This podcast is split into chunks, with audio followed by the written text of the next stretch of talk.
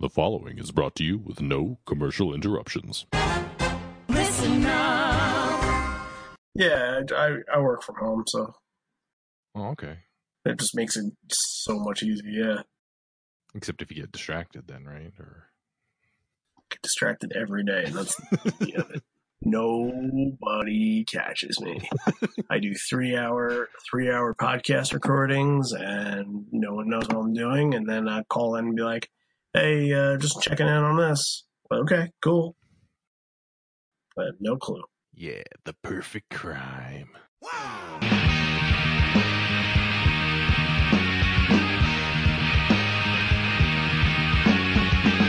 Welcome to Season 1, Episode 1 of the Better Band Podcast, hosted by Branden Palomo. An all encompassing trip through the Pearl Jam catalog. Each episode, a new guest and I go track by track through every album, soundtrack, and single to discover why you simply can't find a better band. Hi, this is Branden, and today we are opening with Once. And my guest today is Randy Sobel. How you doing, Randy? Doing great. Thanks for having me on, man. Oh, no problem. This is this is this is the first one, so you be, you better be good. Uh, well, you know, I'm already horrible on my own podcast, so I, I couldn't be any worse. And we, we can we can we can spread the suck around, right? I don't, I don't want you like leeching on to my awfulness. Um, you know, if, Oh, if got- you want to find your own path own. for awfulness, go, go right ahead. But no, don't, don't, don't take my cue for, for that. You know, just fi- find your own way. Uh, I got I got depression and self loathing for days, so it's all Don't we it's all? all here. So uh, I, uh, I'm was sort of inspired by the um, you talking you two to me and are you talk on you talking REM the the the Scott Aukerman and uh, Adam Scott podcasts about U2 and REM and so I, I of course had to steal their their big question and I got to open it up with uh with that asking you when did you first hear of Pearl Jam? You know, that's um that's a loaded question. Um a 16 gauge loaded question, by the way, uh, since we are doing ones. Um you know, I, I don't remember I have a moment that like sticks out of my head where I'm like, yes, this is this is I'm a fan of this band that I remember. Um but the first time I'd heard of Pearl Jam, I think it just like became one of those things where you just keep hearing the name over and over again, and you know, I, I you know, I'm younger than the average Pearl Jam fan. I'm 32, so in '92 when they were hot, I was five, six years old. Uh, and like I, you know, I, I knew, I knew Nirvana and I knew Pearl Jam. I had an older brother that really kind of passed down a lot of his musical tastes and musical interest to me. And, um, you know, I, I think a lot of car trips there, Pearl Jam music was, uh, was playing in the car and some of it, uh, you know, at a young age, like 10 and under, it would, some would attach and, some, and others wouldn't. I think, um, I was way more visual back then. So anytime I would see music videos, that would kind of attract me a little bit more than uh, listening to it, you know, on the radio or or listening to a CD. So I knew Jeremy, and really I didn't see a lot of the Even Flow or Alive videos because once, uh, you know, once those videos kind of uh, the time frame kind of left, they continued to play Jeremy because it was such a hit and they didn't really play Alive or Even Flow much after 92, 92 93, bec- especially because Mhm. Pearl Jam really wasn't doing videos at all.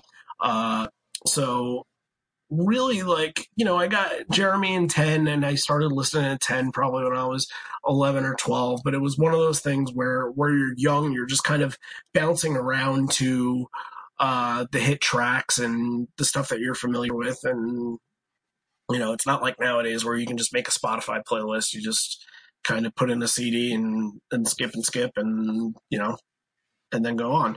Uh, but it really wasn't until 1998 when Yield came out where I was uh, it really made an impression on me, and that's when uh, the do the do the evolution video was uh, was on MTV, and I saw the Todd McFarlane art, and it, I still to this day it's one of my favorite music videos of all time.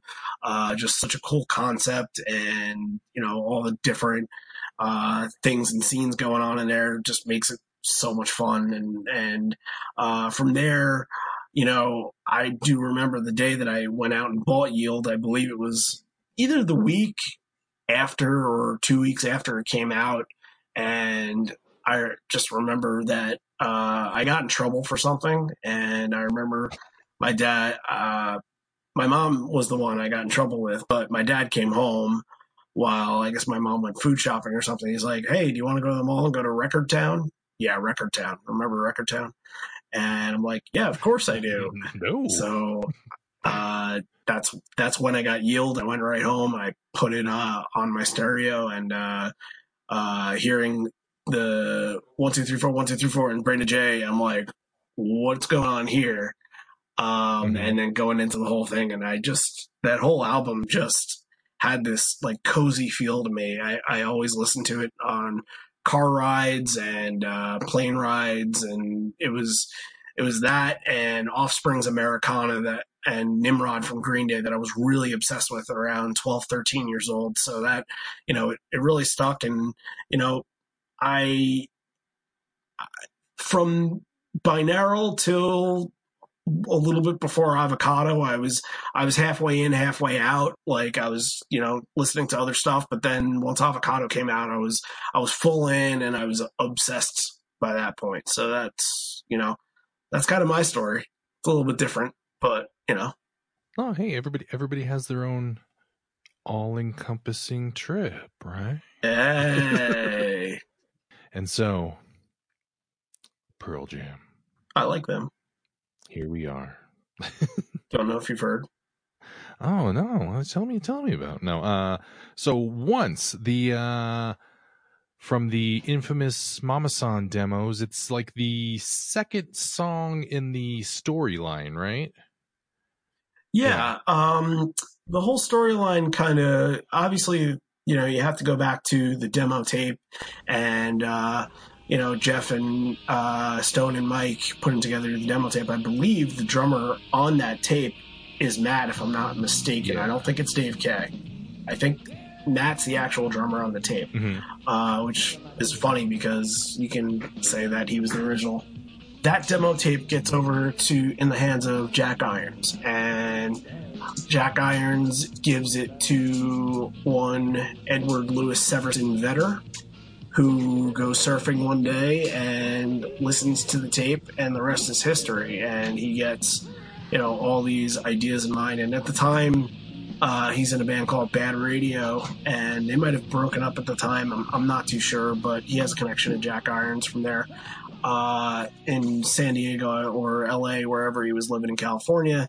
And, you know, he just gets inspired by hearing these three songs uh, Alive, Once, and Footsteps, and writes, you know, puts together some lyrics to this. And they really all kind of especially on the Mama San, but you know, a little less when it comes to ten. The the story idea kind of goes away a little bit, but the Mama San is really about um, kind of Eddie's situation with his father. That's how it kind of get kick, gets kick started, and um, you know the the whole point of Alive being that you know his mom coming into his room saying, you know, your real father's who you thought was your father is uh, is not your dad, and then the whole second verse, which is alluded to a rape situation, um, isn't. No, that's not actually a rape. I think that's Eddie just using his words by saying hmm um, it felt like I was raped of everything that I knew.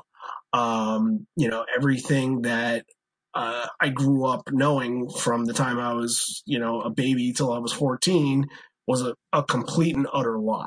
So that's where you get into the paraphrasing a little bit and the the metaphors, and it really makes it interesting. And it's his real deep dive into it. And then you get into to Once in Footsteps, where he's really trying um, he's building a character here and he's kind of saying okay well what could have happened had i have gone in a different direction had i have had i have gone completely insane uh, because of this one situation what or maybe eddie's saying to himself he's saying like how was i feeling like Mhm. what kind of person did i feel like i was going to become and that's really where once comes in where it's you know a situation about a serial killer who you know is uh uh taking out people left and right on the back street and he's unapologetic about it. And footsteps is the finale uh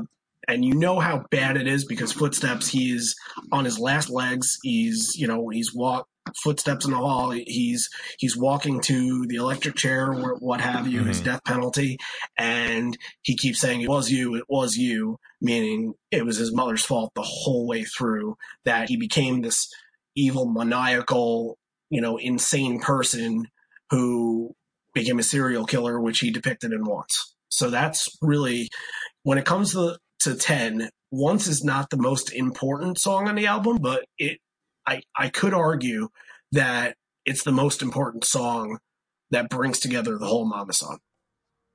Hmm Now, the way it starts with uh, with a little bit of uh, the hidden track "Master Slave" on there before it gets into the song, do you think that that was something that was kind of intentional to bring everything around kind of full circle, or like what do you think about the way that they start that as opposed to the greatest hits remix where they just start right out with the uh, with the song without take without that intro part? Um. Well, Master Slave is is certainly a Jeff thing. Um, you know, that was his little thing, and I think, um, I think they wanted to start. If if I'm trying to channel what their their vision was here, I think they wanted to Mhm. start out a little unpredictable. And when they start out a little slow, you, you're hearing these songs on the radio alive and even flow, and you're thinking, okay, this is just going to be a, like a hard, gritty album. So when they start out like that, you, and you turn on the album for the first time, you're thinking like, what is this? It's kind of this like real nauseating, um, you know, just vibe to it. And then all of a sudden, Mhm. it the switch flips and it's like an alarm clock goes off and one starts and it's it's not it it's not like you roll over and get out of bed and you kind of just you know you're holding up your head and you're you're trying to wake up. It's you you get up off your pillow and your eyes are wide open. You you had a bad nightmare. This is what that that is. You're ha- once is a bad nightmare and it it continues to be um has an anxious feel the whole time and and I feel like the way that master slave kind of goes into that it's like kind of a calm before the storm and and then going back to it after release kind of brings everything full circle which I, I always thought was really cool Why? Uh, w- what is it about this song that that you just had to pu- push and kick everybody out of the way so that you could uh you could get crack at it? Well, I I'm obsessed with album album openers. Um, you know, I I I think that it's so imperative to have a a good kickoff to an album because or else if if you don't the album the the mood is already questionable like i i used to go through when i was uh, a program manager for my college radio station we get like loads of CDs, about like 15 to 20 CDs in a week. And I would sit through and because part of my job was I wanted to make recommendations to people and I wanted songs to, uh, I started charting things and charting how many times songs would get played. And, uh, so I would pick kind of the songs, you know, here's my top 10 or top 20 songs that you would play every week that, you know, that are kind of uh, that I'm hot on and, you know, give people suggestions. So I would sit there, I would sit outside the radio station booth and I would have my laptop there. I'd have my headphones in. I would put the CD into my laptop and on each jewel case, it would say hot tracks, tracks three, five, and nine. Something like that. And I would turn Mhm. it on, and because I had so much to go through, and I had like an hour break in between a class, uh, between two classes, I had an hour break for lunch. I would uh, sit there and I would try to get through as much as possible. So, uh, say track three, I'm not into it at first. Like it, it's slow or it's just it's just not my style. I would get I would have like a 20 or 30 second rule where I would turn it off after 20 or 30 seconds. I would try another song just in case. Yeah. But if that song didn't hook me right away, that's it. The album was off. If you don't catch me in the first 30 seconds or so, I might not like the album. And that's not just the hits. Eh, you know, the hits are the hits. You know, everybody's going to remember what's on the radio, but to really be remembered, to really create a legacy, you need to have 10, 11 songs that are just mesh well together, that you can sing to, that you can uh, associate with, that you can have emotions for. And again, once is that alarm clock, it it kicks everything off. It wakes you up, and although you're, you, it's it's very tense, it's very anxious. It really it gets you interested for more. I I, I don't really know anybody that uh, doesn't like the song. You know, I, I've never talked to anybody that that's like, you know, I'm I'm just really not into once. It's and that's pivotal for your debut album to have something that kicks off like that, and you know that that just goes through and it's so well paced too. Um, the whole time it just gets kind of deeper and deeper, especially with that that bridge, the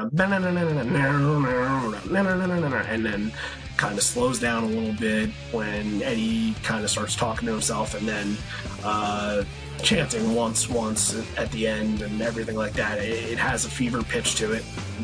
Then once once that ends, you kind of the madness kind of fades away a little bit, and you get to go a little groove uh, for even flow, and it's a little more feel good. It's a little uh, more cheerful. It's a little happier, and and it's a hit. So um, right away, uh, and obviously, if at the time you knew live too, so right away you have three songs. The first three songs you're hooked on. That's extremely important when putting it together. The album organization.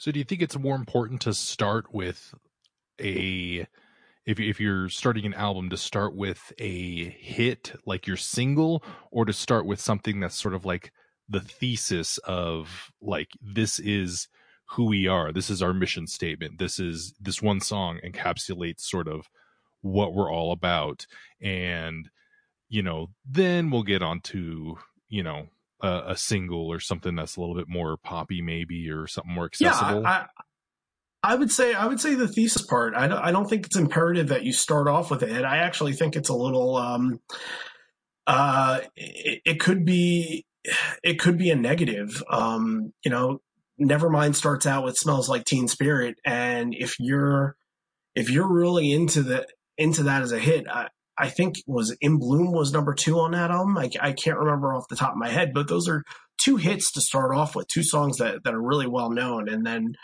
you know, "Come as You Are," I believe is number four, number five. So really, you're you're packing a lot in, and it's really a lot of a side. You're you're telling your fans what all the a sides are, instead of saying, "Hey, everything is good.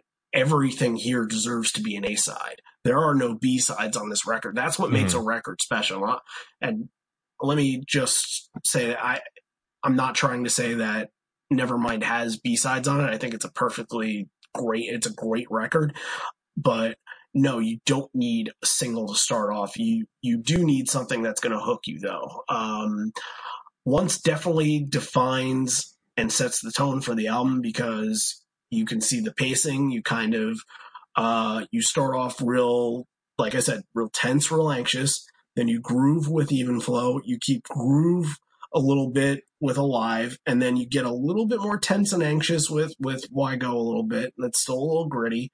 And then black is really a come down, and and you know it's the emotional one. So you everything kind of gets tied in together, and it's almost once you hit Jeremy, that's another hit. So you you hit the restart button where you can get into it again, song six, and you can say, okay, the first six songs, I, kn- I mm-hmm. already knew three of them, but those other three, though, I'm into this. Okay, I'm really into this. And then, you know, follow up with Ocean's Ocean's Porch Garden Deep release. And, you know, if you want to call those B sides, go ahead and call them B sides, but that's a strong, strong B side album. So, especially with what Porch became as, you know, a staple of their live catalog, uh, and what release means to people, that's, you know, that, that right there is strength. That's, that's not, that's not help, help and get right. That's, those are strong, notable songs to this day. Is there anything else about this song that uh you, you gotta you gotta get out there? God, there's a lot. Yeah. Um, okay, we already. Well, hell, I'll just keep sitting back and yeah. uh, Um, man, and feel free to to throw in what you got too. Um, Eddie's not necessarily singing a song here. He's playing a character. mhm. He is portraying a serial killer that has gone insane and is unapologetic for it. He's, and you can tell because there are two verses that kind of have the same sort of scenario. Backstreet Lover on the side of a road, got my bomb in the temple and it's going to explode, which I love that line. I can get to that in a second. But, and then he goes back to it, Indian summer and I hate the heat. Come on, man. I mean, look, why are you, you're going and you're complaining about the heat uh, when you're going through the situation. So is it, is it rising the tension like that, that, it's not like I hate the line or anything like that, but why why would you have a preference in which temperature you would want to kill your your your victims? in well, I mean, like when when stuff is hot, it just I It- mean, it- yes, it makes it know, more Florida yeah. as Florida as an example of of people just you kind of not being quite okay. right and, all right, and I see your hot. point. I do see your point with the Florida. Yes, people when it when it is hot, people do kind of lose their all their sense in humanity. That makes a lot of sense. I didn't even think about that. Yeah, I- and I don't think I uh, I I I realized the the uh the Indian summer lyric until you know they they put all the lyrics up on their website. Sure. Like I, I had no idea what the heck he was saying. Did you think it was maybe it's summer and I hate the heat? Because I I used to think it was that. I, I don't know. I was like, than kind of in a hey hey hey bee beat or something like that, and, uh, and I was like, what? The? no, I was just like, ah, he's just scatting, Those sound like all like words right there. scatting away. Well, actually, speaking speaking of which, the the original Mama San version, that's essentially all he does is just he he really gets into the mind of, of a of a sociopath in that because he's during the whole verse he's just you can't tell what he's saying. He's just like i did it. I did it. And i don't care that i did it. I did it. And then uh, during that pre-chorus i don't know what what is he? He's kind of saying what you doing? What you do too and i really don't it's it's the best way to put it is that's Ed still in bad radio mode, trying to bring it to Pearl Jam, and they're like, okay, we can. He brings it back to Stone and Jeff, and they're like, okay, we can work with this. Um, this is not exactly what we're looking for, but this is a really good start, and that's where you get the full product with once. And lit- it's just little things like you hear, you know, um, even the first line, I admit it. What's to say? and he's like breathing really heavy. You you feel that character that he, he's portraying. You feel like he's mimicking somebody that's clinically insane. That that doesn't, you know, what is this? Is are the lyrics part of an investigation? Is he sitting in with the police and he's just Mhm. admitting the whole story to them? And he doesn't care, or you know, uh, it's really it's interesting. It's interesting to all kind of break down. Like I said, I, I, I wrote about 15 paragraphs of this. So it's, you know, and to bring it all back together, this is all because of one moment that spiraled downward in his life. And that was, uh, his mother's uh, his mother's lie. I think adding on to the whole opener and why this makes such a good opener, he's uh, he's telling a story, and it's like when you open a book and you're saying "Once upon a time." Are you really going to put that as the fifth song? Mm-hmm. You know that that's Yeah. you know you need chapters and once upon a time starts your first chapter and not only is it the first chapter of 10 but i always felt like it was the first chapter of of pearl jam in a way it's it's the um if if alive is delaware um uh once is pennsylvania you know of the original colonies it's if if alive is is the montreal canadiens um uh once is the toronto maple leafs and people that are hockey fans that are listening are going to love this joke about the original six. Just a Girl would be like the Montreal Maroons. Yeah, I, I know I get crickets for that, but I, I'm such a nerd that that I I think that joke is really funny because the Montreal Maroons were a short-lived team in like the No, yeah. uh, 1920s or something like that. But like when everybody thinks of original six, they think Canadiens, Leafs, Rangers, Bruins, Red Wings, Blackhawks, and the Maroons were part of that for a while. You know, if you want to say like the original six of Pearl Jam are Once Alive, Even Flow, uh, Footsteps, um, Release, Why Go, uh, you know, and Just a Girl was, you know, was around at that time very early. Alone too. Uh, you know, they kind of I always think they go hand in hand, even though they really kind of Mhm. have ditched Just a Girl in recent years. But um, Just a Girl is is left off of that. They they don't play it live anymore. They don't pay attention to it at all. So uh, I think it's just funny to call them the Montreal Maroons. While you know the bigger songs that actually made the album are the ones that are hoisting the Stanley Cup. as uh compared to all the other like Pearl Jam songs, like how would you rate this like out of like five stars or something like that? Do you think it's like Oh. like classic five stars or it's kind of I good. okay. Well, I, I I like to look at where it's something I didn't mention. Here here's a note that I didn't have for you, but um I'm going to read this verbatim just so I'm not wasting a whole lot of time. But if you listen to the early live bootlegs, including Mhm. the first ever show at the off ramp, Ed kind of toys with the song a little bit. Um, it's kind of somewhere in between the version that we got on 10 and the demo. He sings the verses normally, but then the pre-chorus is completely different, and he doesn't do the "what you do" part, but um, the lyrics are completely different.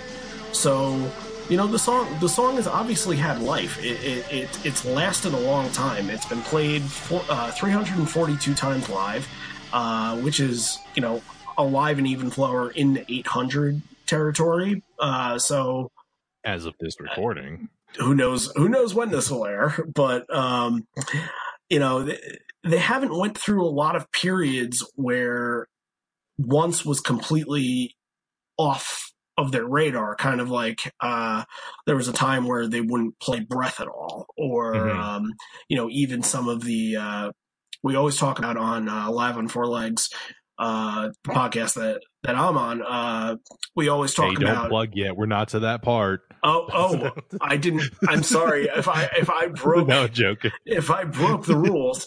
Uh, Hey, you know how podcasts, or I, I don't know how into podcasts you are, but you have to do the plugs at the end. Uh, we don't have structure. e- everybody has to ask if they can cuss or not. Oh, I've cursed and like five anytime somebody says my wife, they have to say it like Borat. um. Anyway, uh, so we, oh yeah, I was I was gonna say that um we always talk about the yield songs and how they have such a weird live trajectory. Some of them, uh, like Low Light wasn't when it first came out in '98. Low Light wasn't played until 2000, which I thought was really strange. And now it's a setlist staple. It's usually part of the first three songs if it, if they're doing a slow burn. Um, Push Me Pull Me almost never played. Uh, all Yeah. those yesterdays almost never played. Um, oh, what's the other? Oh, um, Pilate almost never. Like uh, every ten years, it gets played f- average fifteen times. Uh, No way. no way, never, you know, 12 times. If you were lucky enough to hear it once, you know, I, I was thankfully at PJ 20. So I, I, it's one of my favorite songs off the album. So those, you know, they never go, seem to go back to some of those, but once is always one that, you know, they try to bring in as much as possible. So, um, they went, they went through times where they did cool off from it. 1995, they played f- around 50 shows. I think the full total, total was like 52 or something, and they only played it Mhm. four times.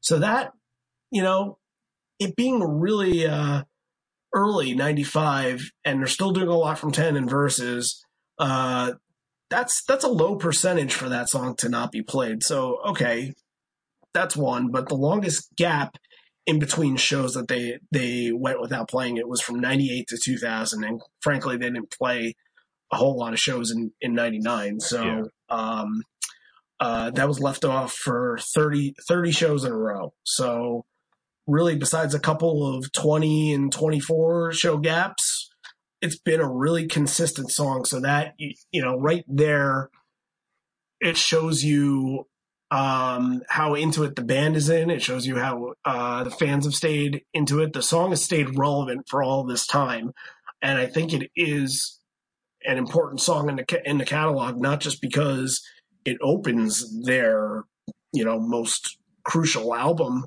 and uh, what many seem to to believe is their their best album out there. Um, it is definitely the one that made him famous, but Mhm. um, it's it's in that pantheon. Yeah, I, I, it's really tough to say where every song ranks. It's it's not a radio hit. It's not a and it, it's nowhere close to being a B side. But to say it's top twenty five of like most known songs, I, I guess I can go on Spotify and see how many times it's been played. I bet you it's it's right or, right in between twenty and thirty on the ranking. So that's pretty good for as Mhm. many songs as they have. They have about what 120 studio album songs plus all the Lost songs. So that's pretty good. The song is held up really well. Um, when you hear it live, uh, everybody chants at the end. They they throw up their fist once, once, and everybody gets really into it. I remember the first time I heard it was MSG in 2010, and I was in the back uh, where I was able to see the whole crowd. I was facing facing the stage, and you just saw the whole arena just throw their fist up, and I thought it was the coolest thing ever. That you know everybody was just so into it, and it's one of those songs where if you go into a Pearl Jam show where you haven't listened to the band in a couple years, that's a song that you're probably going to remember. So it's held up. It, it's important. It's not the most important, Yeah. but it is definitely crucial to their history. I love just winding you up and letting you go. I don't think I have much more. I mean, it's pretty versatile when you hear it live. Yeah. You can open or close with it, you know? You have any? Th- I, f- I feel like I've been the one sharing my, my thoughts on it. Do you have anything about it, or no, no. I mean, I mean, it's uh, doing some of these. Uh, it's just, it's just awesome to hear other people talk about it because, like, I don't like growing up and everything like that. I've always been, you know, uh, shy and not talking to people a lot and everything, and and even going to Pearl Jam concerts and stuff like that, like waiting in line. You know, it's kind of like, oh, I know that there's, you know, everybody here has something in common and you know everybody's talking about pearl jam and you know just making other kind of a small talk and i would just still be like nope nope can't can't uh can't open up can't do it you know and and right you know finally you know grabbing life and saying okay you know what?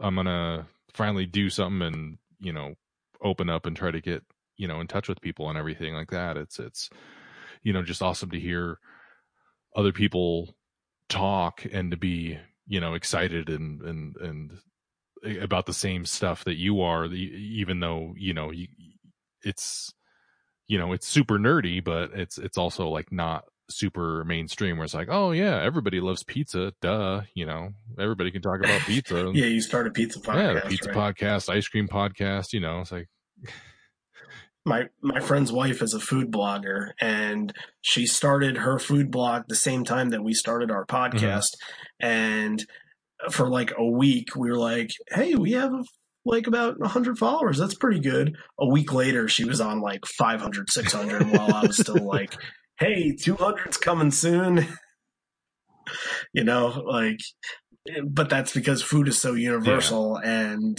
you know if you post a picture of a churro 900 people are going to like it because 900 people like churros. It doesn't matter what kind of music they like. It doesn't matter how old they are or what generation they're from. Churros are freaking delicious, you know? It's, uh, but with Pearl Jam, it's such a, it's, it's a niche base, but it's a, um, it's a wild niche base where people, the fans are just really passionate and, and insane Yeah. about it, no matter, you know, where they are on how long they've listened to them or how, uh, you know, how hardcore they are into them or what, you know, album is their favorite. You know, there are still people to this day that are the hard, consider themselves hardcore Pearl Jam fans that their favorite album is 10, still to this day, you know, and, and it's, I think a friend, uh, my friend Bradley said it, said it best. If I'm sure I'm going to send him this podcast. So, um, uh, when I was talking to him one time, he said, we both said that our favorite albums were Yield. And he said, I think that's the case whenever it's like the first album that you re- remember making an impression on you. That's like in like your wheelhouse time of, you know, like being, you know, of understanding and, and enjoying music and entertainment. Um, it's like that Ratatouille moment where he takes the bite and he's transported back to when he was a kid and everything. And I've actually never seen Ratatouille, but I I've never seen Ratatouille. I've never seen Ratatouille. No.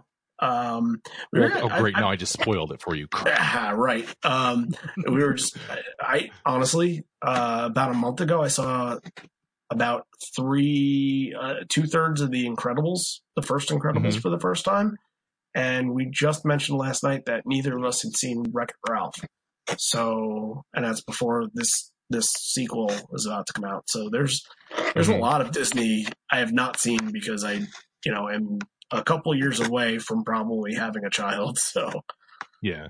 uh, I'm sure I'll get there at some point. No, yeah. Thank, thanks for thanks for coming on. And you have a podcast, right? That you uh now is the time when you can promote. Oh yeah, that I I didn't spoil before. Yeah, I didn't spoil that before.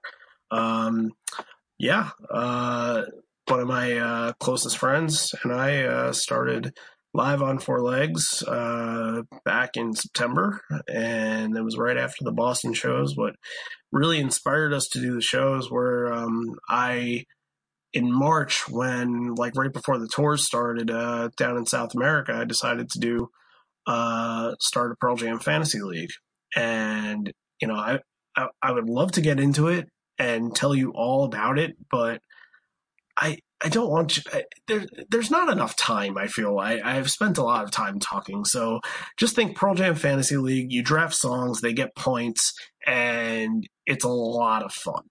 That's where our group that we uh, that we started with ended up being like a real good group of people that you know we had a big chat room on Facebook going and and you know once the live shows would uh, be happening we'd all be talking we'd all you know kind of you know be discussing the shows and I, I I talked to Matt and I'm just like dude this could be a podcast this could be serious like to focus on a different show every episode from their history. You know, it doesn't have to be current stuff that's going on now. It could be stuff from the 90s. It could be uh, from uh, the Riot Act tour. It could be from anything. We're on iTunes, uh, SoundCloud, uh, Google Play, YouTube.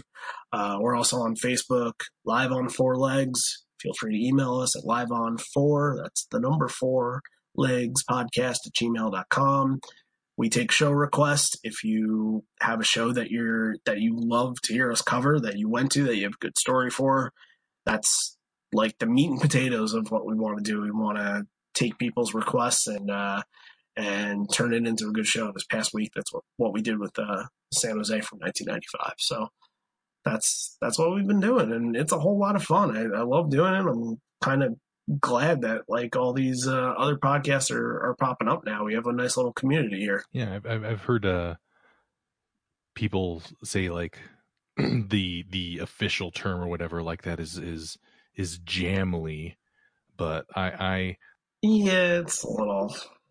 Eh. I'm saying right now we it's the the the the Pearl Jam fam. Pearl Jam fam. You know, fam short for family, I- and you know people say like, oh, the blah blah blah fam. Yeah. Oh yeah. The Pearl Jam pod Of course. fam. Of course. There we go.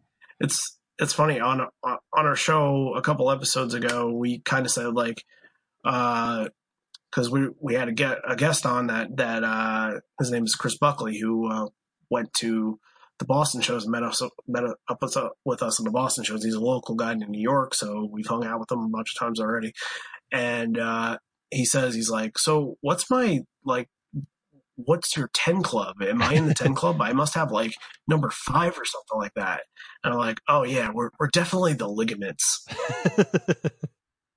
I I, I love that. Or that I'm call I started calling the fans the ligaments.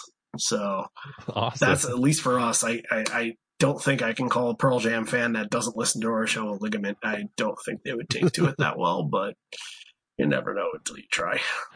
All right. Well, thanks for coming on, and uh, I'll, well, I'll, uh. I'll have you back when uh, when I get to go. Thanks for having me, and uh, I miss you already, and I miss you always. See you next time.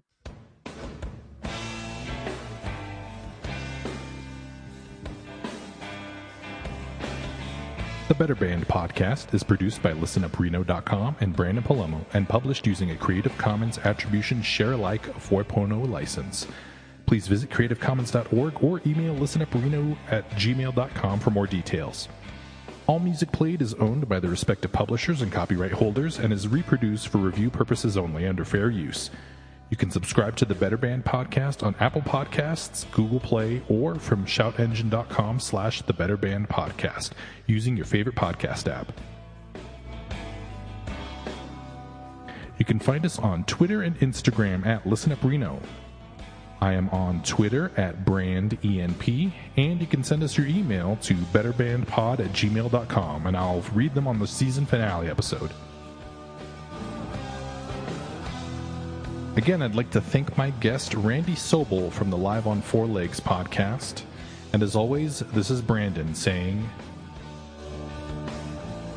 Kwyjibo, a big, dumb, balding North American ape with no chin.